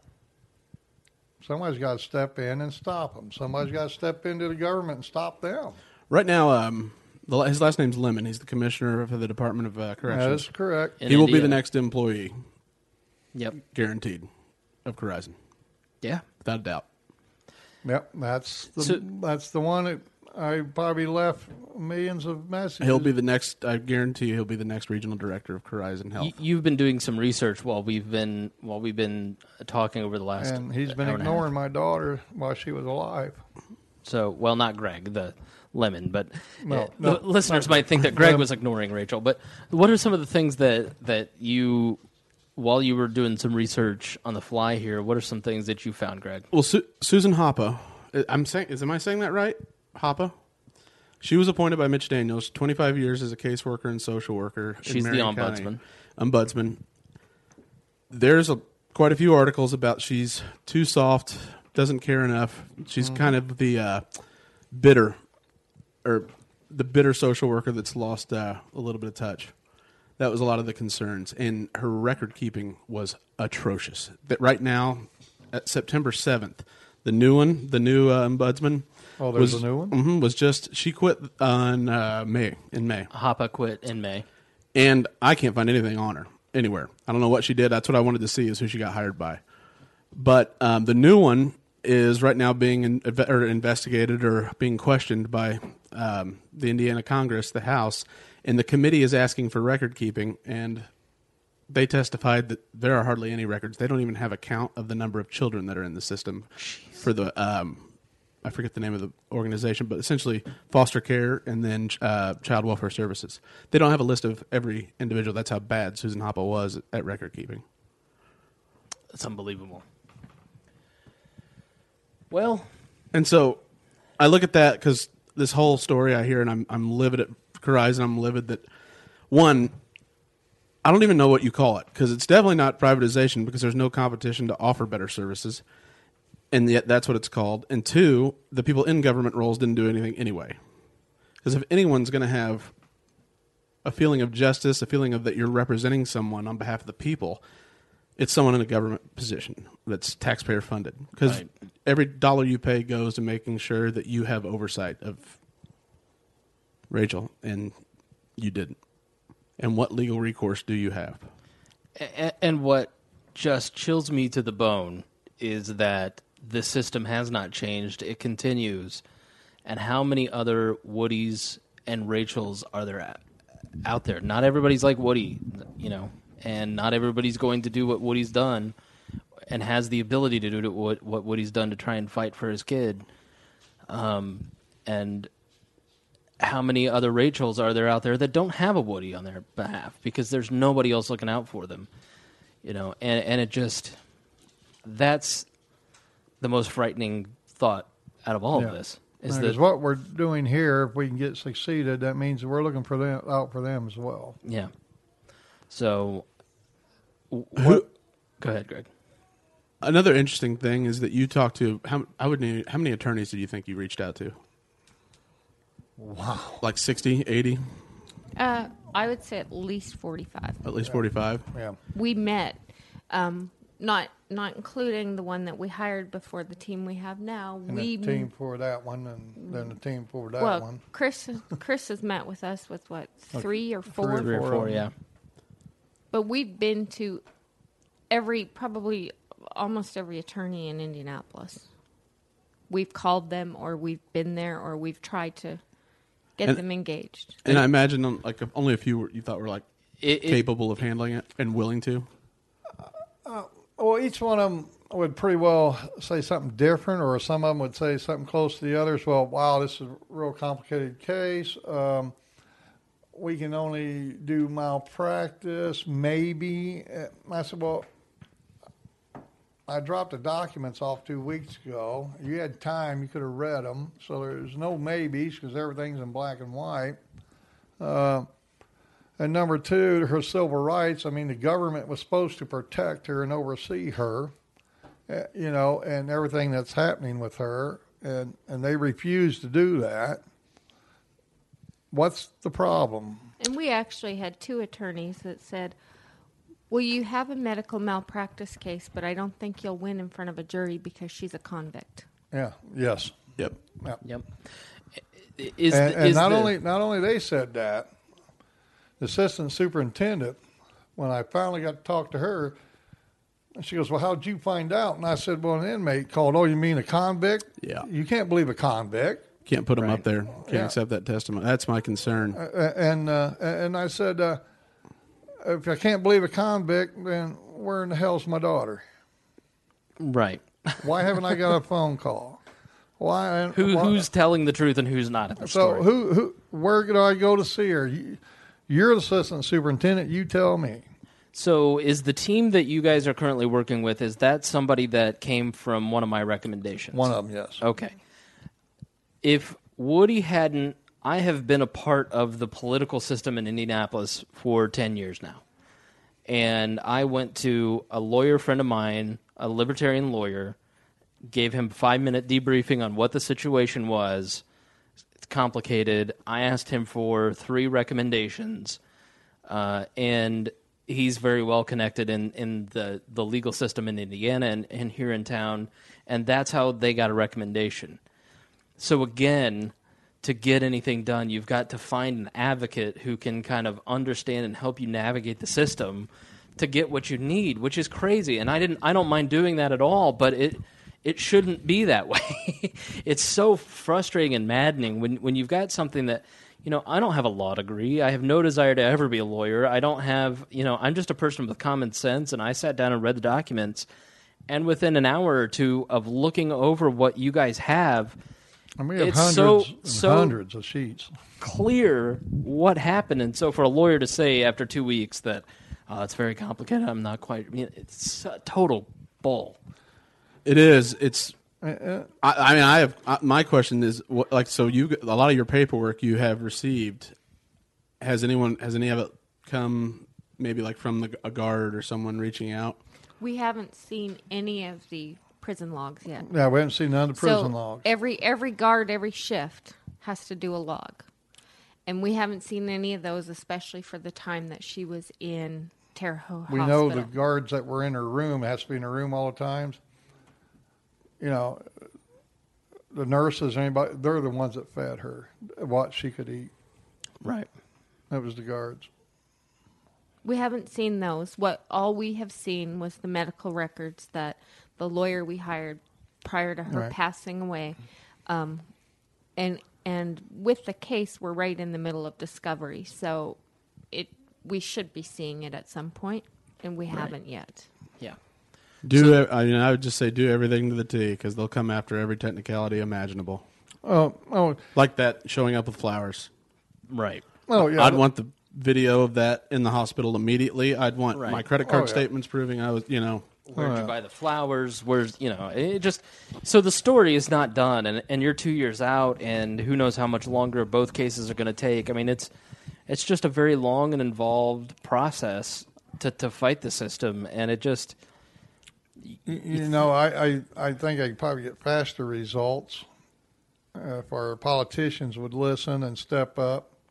The prosecutors, if they'll listen and, and say, you know, maybe we should investigate this because these people knew. I can take the prosecutor's records and they'll see it was they neglected. Well, there's a difference between civil and criminal. I mean, civil, you it's it's two parties trying to argue your case, and in a criminal case, it is the weight of the government and the force of government coming down on you, and you have to defend yourself at this point. It's you know, it's now it's I mean, guilty it- until it- proven innocent. Right. It's. Uh, I mean, it, it says that they knew. They Right. knew all along and just ignored it. The, the the crazy thing is there is so much evidence, Yes. and they're not being uh, charged or investigated for for more than what Rachel did. Right. You know, it, it, it's just in, insane to me. So Well, they also probably negotiated their procedures and decision making process and got it approved. right, So, like when they decided to just keep taking her from Terre Haute to Indianapolis, I don't. I would bet that now, like Wishard or someone would have had to take her, but those EMT they wouldn't have been reimbursed, so they wouldn't have sought payment, right, and then there would have been repercussions down the line. And one, man, that's that's so tough. That I mean, I, I can understand it. It's just that has to be reformed. There has to be a system, a, a systemic audit of the decision making process if they're going to keep this system. so many of the behaviors of everyone involved in this story is manipulated by government policy. There is a law or a policy that has been passed by our legislature, enacted by our governor, that causes the behavior of these people in this story to act against their better nature, to act against their conscience to act against what is decent for another human being. And when we talk about the dangers of growing the government too large, it isn't uh, hyperbole. It isn't ranting and raving. It is human cost. When you are interfering in the interactions between two people by enacting a law, you are causing certain outcomes. And these outcomes are unacceptable. And they're totally preventable because we are interfering in the, the affairs of human beings to the point that they're acting they're acting in it's it's evil what has happened to Rachel. We are so alienated from each other by systems like this. It's it's unbelievable. To think two EMTs are sitting there watching someone die and their lungs filled with blood, and the only thing they can think about is, well, we'll probably get in trouble if we go back. Like what has happened to society and to just you know, sitting at a table talking to people. How could you feel that way about a person ever? Well, and I just want to bring up that, and, and I know a lot of people are probably thinking, oh, they're suing and they're going to get money. We wanted to sue, and the big reason that we agreed to it is because if if it because it becomes part of the public record, so then Right. everybody know it as it happens. Sure. What we would love to do, what I truly think would make someone listen, is if we could force them out of Indiana. Mm-hmm. If they lose their contract because of stuff like this, Now that's then hitting we've them in the actually pocket. hurt them. Right.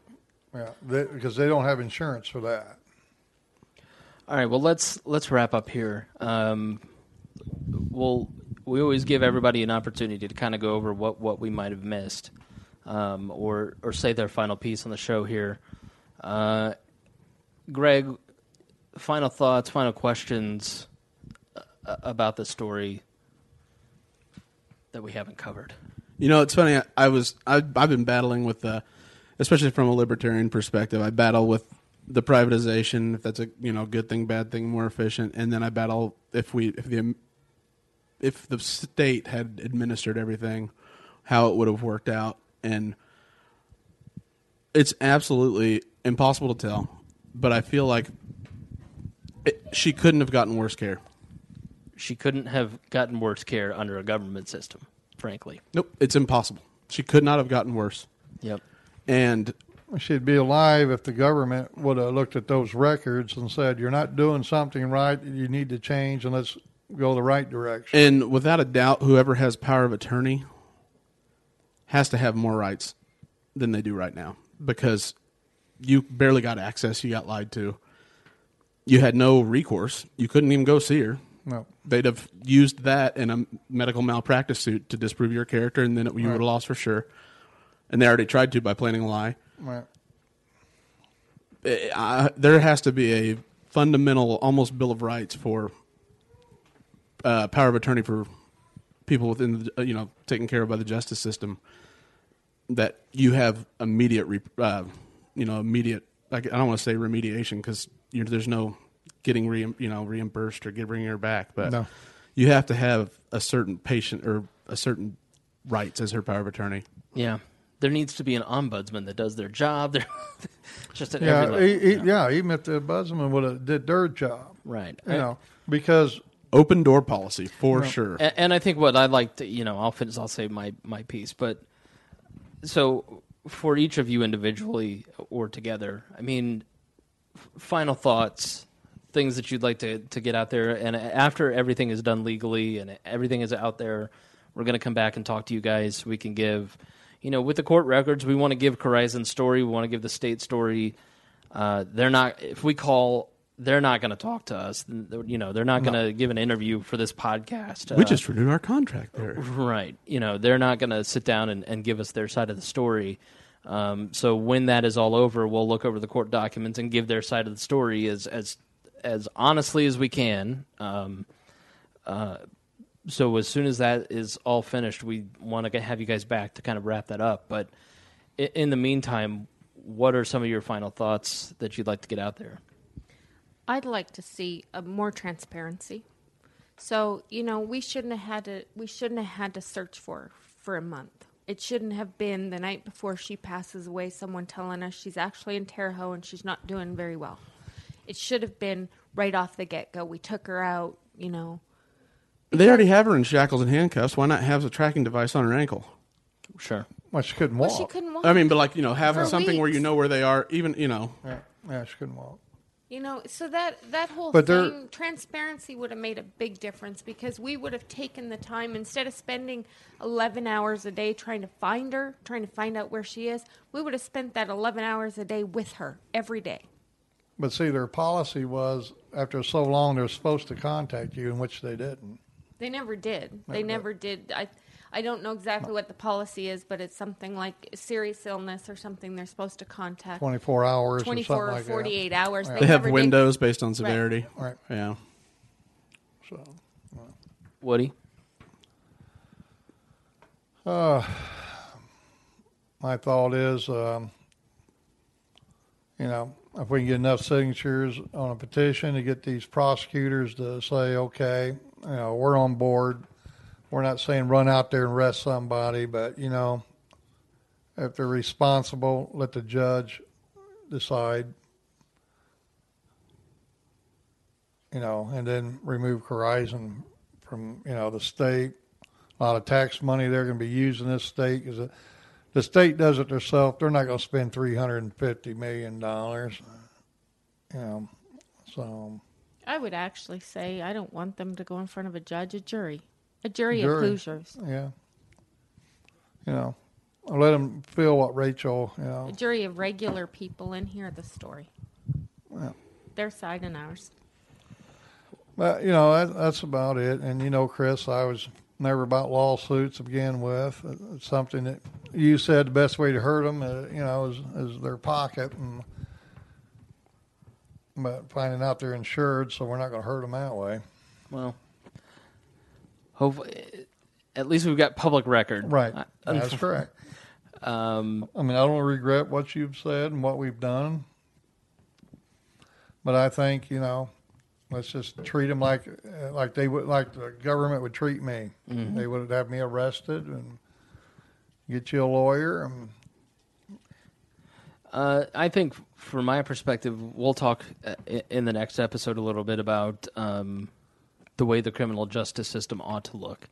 You know, it's not our style to just kind of leave you hanging and not not give you some solutions, but. Uh, you know, this has been this has been a tough one. Certainly, out of this is the ninety second episode. That's certainly uh, uh, the first time we've ever gone in depth and shown you the human side of politics. I mean, it, it's politics is about human beings and their interactions, and the policies that we enact have real human costs. And we have to be mindful about that, and especially as libertarians, because we're all so analytical, we're all programmers and you know accountants. We don't think emotionally a lot of times. We think if we do A, B will happen, and then C will be the outcome. Um, but that's that's just not the way that the world works. Uh, so we need to be mindful when we're in the voting booths in November and when we're talking to politicians. these outcomes, these these the things that we've learned through this story about the real human costs of, of, of our government policies and what we allow. And I know that people listening to this podcast, it's preaching to the choir, um, but you know, double your efforts, do more, um, because it's it's just imperative. Lives are at stake, and we're not just talking about young Pakistani children that get killed by drones. We're talking about children in your hometown Killed by people you voted for. Killed by people that you see in the grocery store because they did nothing. You know, it's evil, and uh, we just can't accept it anymore. And you've got to have the same passion about making change that Woody has. Um, now, Woody's motivated by so many more things, mostly and centrally a father's love. Um, but we need to be motivated by what's right.